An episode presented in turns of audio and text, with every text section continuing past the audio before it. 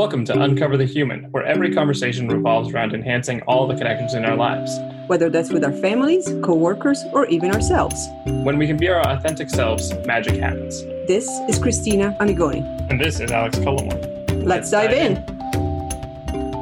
Authenticity means freedom. Authenticity means going with your gut. Authenticity is bringing 100% of yourself, not just the parts you think people want to see, but all of you. Being authentic means that you have integrity to yourself. It's the way our intuition is whispering something deep rooted and true. Authenticity is when you truly know yourself. You remember and connect to who you were before others told you who you should be. It's transparency, relatability, no frills, no makeup, just being. Well, hello and welcome back to this episode of Uncover the Human. It is just Christina and I here today, living it a solo. the solo duo. After we talk about we're just being banned from our vocabulary. Anyway, it's just us today. It's not just us. It's never just us. It's never just us. You uh, are a and our podcast party. producers and our marketing uh, specialists. Let me add a lot of qualifiers to my sentence. It's just us on the recording today. We're the only voices you will likely hear until ghosts invade the machines. Yes, it's us on the podcast, no guests. and we are going to talk about a post that Alex actually put out today, which is going to be a few weeks before this one goes out, but it's good. This is actually kind of a funny tie-in because, as you can tell, our mental state is maybe not at full capacity, and that's one of the things we wanted to talk about. We wanted to talk about the difference between potential and capacity. So this was defined in a book I was reading recently. It was Bruce Schneider's Energy Leadership and working with the seven levels of energy on the Energy Leadership Index. And he talks about the difference between a person's potential and their capacity. And a person's potential is all of the things they can do and they have the ability to do. But capacity is your in the moment, how much of that potential is actually available to you. A sports analogy would be something like you know, you you could be a great athlete, but if your ACL is torn, that's going to reduce your capacity to deliver your athleticism.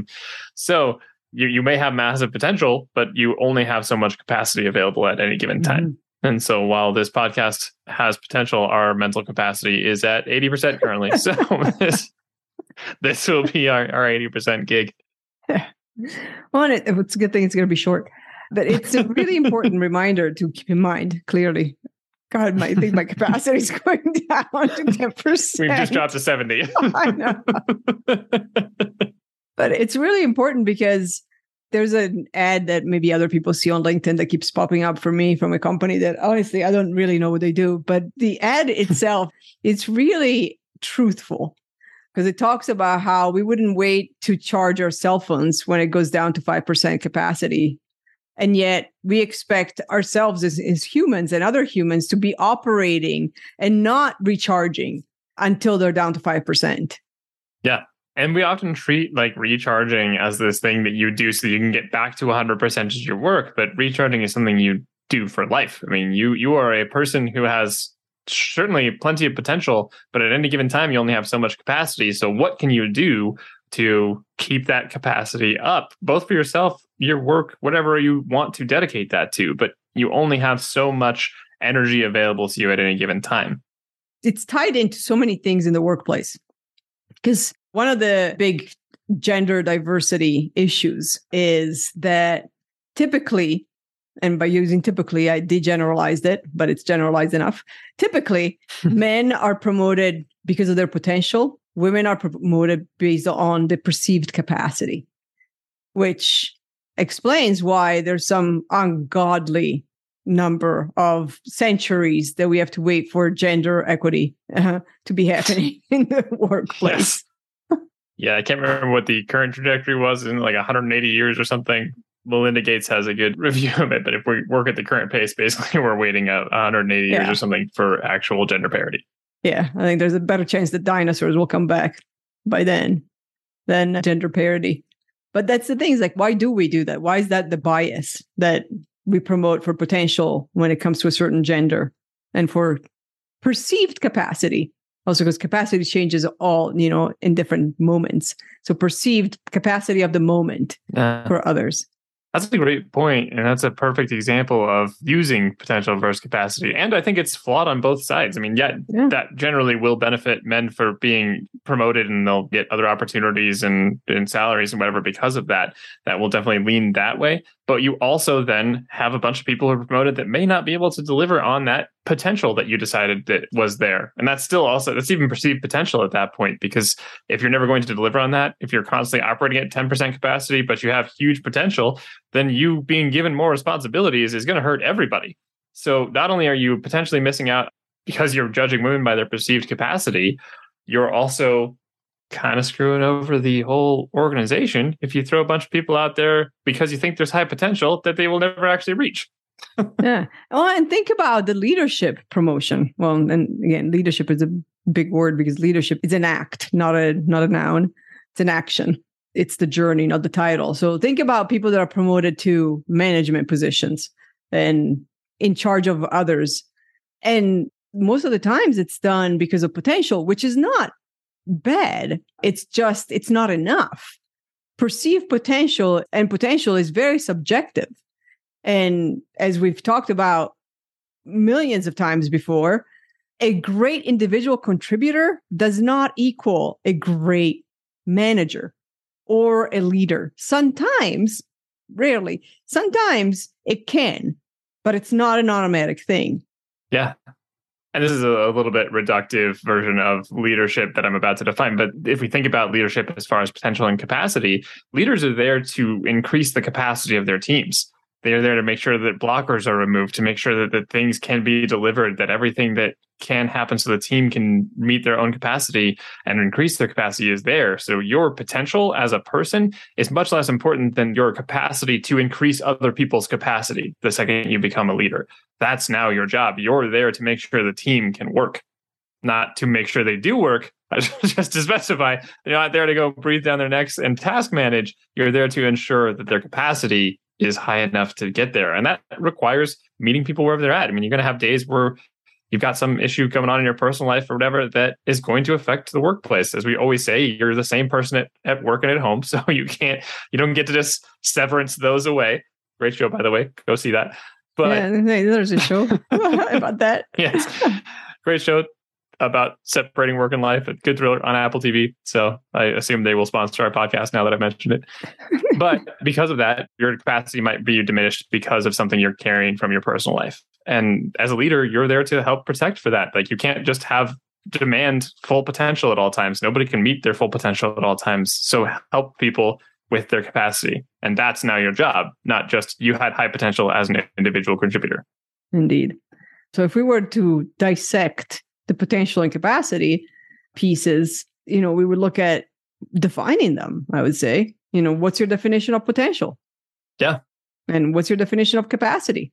Is your definition of capacity somebody that gives 110%? First of all, there's a math problem to resolve there. Nobody can actually give We've 110%. already stretched reality. I know. and also, it's back to do you expect your cell phone to give 110% all the time without Yeah. recharging? So, why are you expecting that from humans? Why are we expecting it from ourselves? Because it's not just others and us, it's ourselves. Yeah. We can have so much shame and guilt internally for like, ah, I'm just not showing up as well as I know that I can. I know I can do better. I know I can do better. And that's probably true. At all times, we probably can do better than we're doing. Every single moment of the day, you can probably do better. So maybe it's okay to let go of the expectation that you should be doing better at all times. maybe it's okay to make that your new accepted reality that, yeah, I could do better and I will strive to improve. And I'm happy to strive for, for excellence in general but it would be unrealistic to believe we can do that all the time. Well, and it's a huge component to be able to have self compassion around that. It's, I would say, necessary in order to have compassion for others. If we are berating ourselves for not being able to give 110%, becoming superheroes and not being able to do it at all times, and we do struggle with accepting that of ourselves, there is no way that we are accepting that of others. There's no way we're not judging them. There's no way we're not expecting the impossible. There's no way that's not going to show up in the way we interact with them, in how we evaluate them, and how we promote them. And I think saying that phrase expecting the impossible is like the number one way to drive psychological safety right out of your team. Like if it's known everything is impossible and you're still expecting it, that's going to be a real tough go. Yeah. And it brings up like you want to give 110%. There's lots of articles and, and we'll, we'll happily promote the idea that like you do have to get out of your comfort zone to grow. You do have to push yourself beyond what you think you can really do to learn how to do the whatever you're trying to approach and do. And that's great. It's not saying you shouldn't stretch, you shouldn't try. It's saying that you should also know when you've hit your capacity or there's something else influencing your capacity. You're just not going to be able to show up as much as you would like in X arena today. If you can allow for that in yourself, you can then allow for that a lot easier in other people. And that will make everybody's life a little bit easier because you're not expected to be 110% and then just feeling guilty the times when inevitably you will not be able to do that. Very true. Uh, one of the pieces to incorporate maybe is to actually check and ask like what if part of the psychological safety is to actually allow for people to not show up at 100% and making sure that they know that by checking like i love brene brown's you know where, where are we today? check in with a team. It's like well you know i've got 50% didn't sleep last night. Actually i'll probably have 10 if i didn't sleep last night. So i'm a, so you know i'm operating at 250% over what I think I could without sleeping last night. I'm overestimating my capacity currently. Know. you know, we have times when we used to do that with a team and we should probably do that a little bit more, but we used to do them as a team. And, you know, on some days, especially when it was crunch time, when things were very stressful in society, in our lives, in work, it was like, okay, let's check in with a team. We've got four members and everybody's at 15%. Again, if we do some math, it means as a team, we're not even getting to 100. Great. Yeah. Since we have the luxury of not saving lives for a living, then let's figure out how to change the expectations of what needs to be done today or this week to match the team's capacity, as opposed to expect the team to increase their capacity through super gummies. I think Mario mushrooms, I believe. Some external thing? no, it's I'm glad you brought up the life-saving piece too, because if you think about it, I truly desperately want my surgeon to be honest about their capacity before they cut into me. Like, please, if you're going to be performing surgery on me and you're at a 30%, please reschedule. Please don't. please tag someone else in. Is, which brings up the importance of having this understanding even in life-saving capacities. Like yeah if your team you can't get up to 100% then know what you can do in, in the corporate world. Maybe just just okay we'll have to like maybe that means changes of deadlines. Maybe that means we wait until we have some more capacity to get to the harder pieces of this project or whatever whatever you have to rearrange. But also please do that in the life-saving fields. Yes. Because you are saving lives. Yes definitely. And approach it as a that's not a judgment it's okay for one person to say I'm at 10 and the next one to say at 80. Then again, that's this is not a performance review. We're not gauging, you know, what's going on. If it does turn out that there is less capacity than expected or less capacity than we would accept, which again, debatable from someone, then get to the core of that. What is causing that? Or maybe they're in the wrong role Maybe there's something major happening in their family life or outside of work. Maybe it's, you know, they need a leave. Maybe they're not in their working genius. Maybe they're in their working frustration. So, do you actually know what could potentially put someone in the environment to give the capacity they have and reach the potential? And that leads to something I was just reading from Emer this morning. She posted about vulnerability in leadership. And I think that's the leaders have the ability to lead by example on this one. Like go in there and when you are feeling 60%, 10%, let them know why. Let them know that that's okay. Give them the example that I expect this to be okay. Even if I am the leader, I'm not here to show up and lie to you all and tell you I'm at 100% every day. I want you to be honest because I don't want to frustrate the team. Yeah. Take the team down. I mean, that's a that's a huge thing because now it's all it's about hiding the truth and pretending to be at a level that we're not and then hiding mistakes. I mean, there, there's so many. There's an avalanche of problems that come out from just not being truthful. And imagine if you didn't do the investigation you're just talking about, if you didn't figure out why that capacity is dropped. I mean, is the person in the wrong role? And I think people get very squiffy about these things. They're like, well, I'll just have people coming in and lying and saying they're at 20% and not doing a lot of work. Like, okay, but that's a pretty easy trend to find for one. And second, like the thing that we always go back to, if you can't trust your team, why did you hire them? why are they on your and team? promote them. yes. If you can't trust them about like doing the work and they aren't bought in, like uh, you've got a different problem altogether than the person coming in and taking advantage of your system to estimate capacity. Exactly. So many things there. And just understanding it's the human piece. It's understanding, okay, everything is subjective. So again, like if I have an idea of potential, where am I getting that idea from? Is it wishful thinking? Because I need someone to actually be operating at the potential I want them to so that I can delegate. Yeah. What are the consequences when you don't match that up? When you don't match up your capacity and your delivery? Like I stepped into this one earlier this week. I was just not at full capacity. And I had a coach call. It's part of the coaching program we're going through. And I had to go do some coaching and be evaluated on it. And I knew from hours before this wasn't the day for it. And I didn't really want to reschedule. And it showed the evaluation wasn't great that day. But these are the damages you do to yourself and your work if you aren't honest about the capacity. Because I can do much better than that in general. And if I'm actually honest with myself, I know that I have higher capacity or I have a higher potential than that. And I also had lower capacity and knew that at some level that day. But I just took no corrective actions. And so I walked right into the swinging bat. Like that one's now on me. Like, Knowing these things and allowing them you can save yourself and set expectations for yourself and others a lot easier and make sure that it is a little bit more understandable and that way you're you're not constantly stressing about like oh i'm really not feeling good about you know whatever's happening in my life today but i am showing up at work and i have to like make sure that i keep on a happy face this whole time like at that point now you're spending so much energy just keep that face up you're not going to get the work done either way yeah i think emer's post today actually mentioned that too is it's not really about good or bad. It's not a judgment. It's more about the self awareness and then the sharing and awareness of the team is more about what drains you and what energizes you. Again, not good nor bad. It's what drains you and energizes you, which goes back to if you're always at 10% capacity because the work you're doing drains you, that's a conversation to have. And as a leader or somebody with a title, that's the conversation to have. It's not why aren't you performing? According to whom performing? Who set that standard? And is that standard the right standard for this person in this role? That's, I think is a quote that is at least attributed to Einstein. I don't know if it was actually his, but uh, I think the if you judge a goldfish by its ability to climb a tree, it will spend its life thinking it's dumb. Yeah.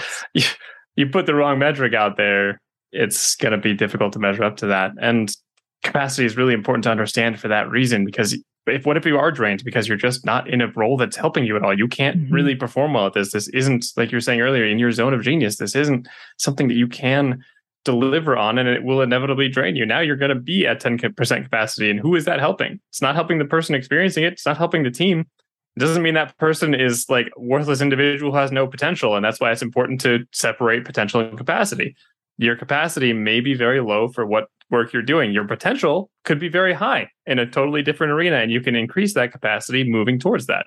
So, what do you think when hiring someone or adding someone to the team or staffing a team or any of those? What's the balance of potential and capacity and making that decision easier, or at least not easier, but as much as more intelligent?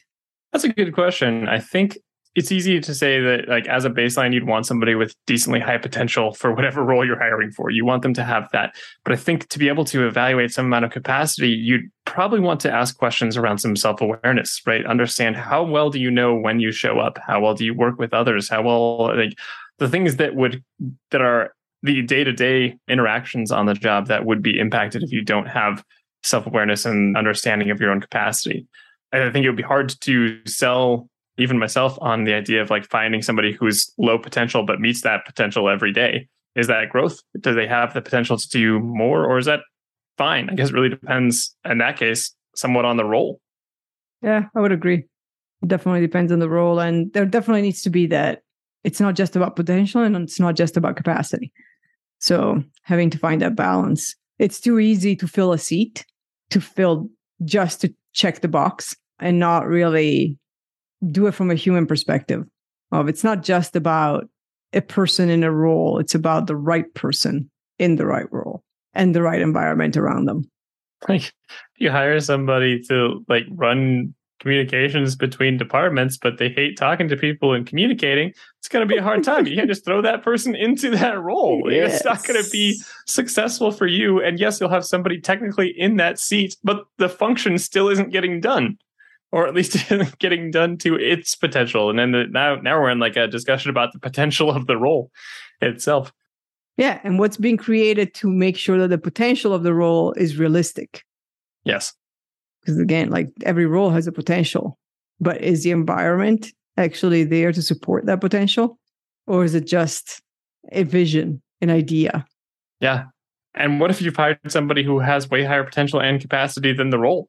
If that person is ready to do take on something are you are you ready to receive that? Are you ready to help them grow? Can you go play that capacity somewhere else? Because if not they'll probably go find it somewhere else. They'll find somewhere else to be. I would say that's the sign of a really good leader human leader is that the leader recognizes that the person is in a role that's way below the capacity and potential of the person in it. Yeah. And not being threatened by that, just need it knowing that that's the right thing to do to move that person. Exactly. Exactly. You've talked a while back about the idea that like if a flower doesn't grow, you don't yell at it for not growing. You change its environment. like you you water it more, you put it in the sun, whatever, take it out of the sun, whatever's not functioning. So you think about that. Every seed has the potential to become a tree or a flower or a bush, whatever it is that has the potential. So why don't they all reach that? Because they live in my house. so there is no potential for growth of seeds in my house. and it's a hundred percent because of the environment. uh, exhibit A.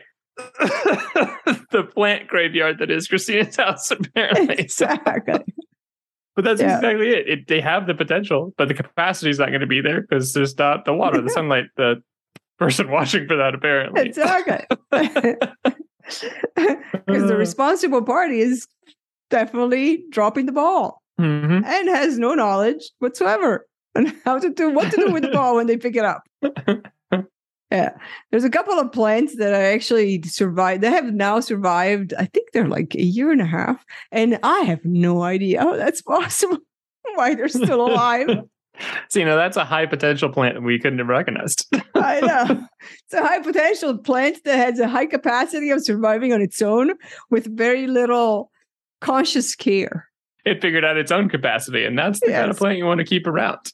Yes that's an individual contributor that it definitely deserves stars.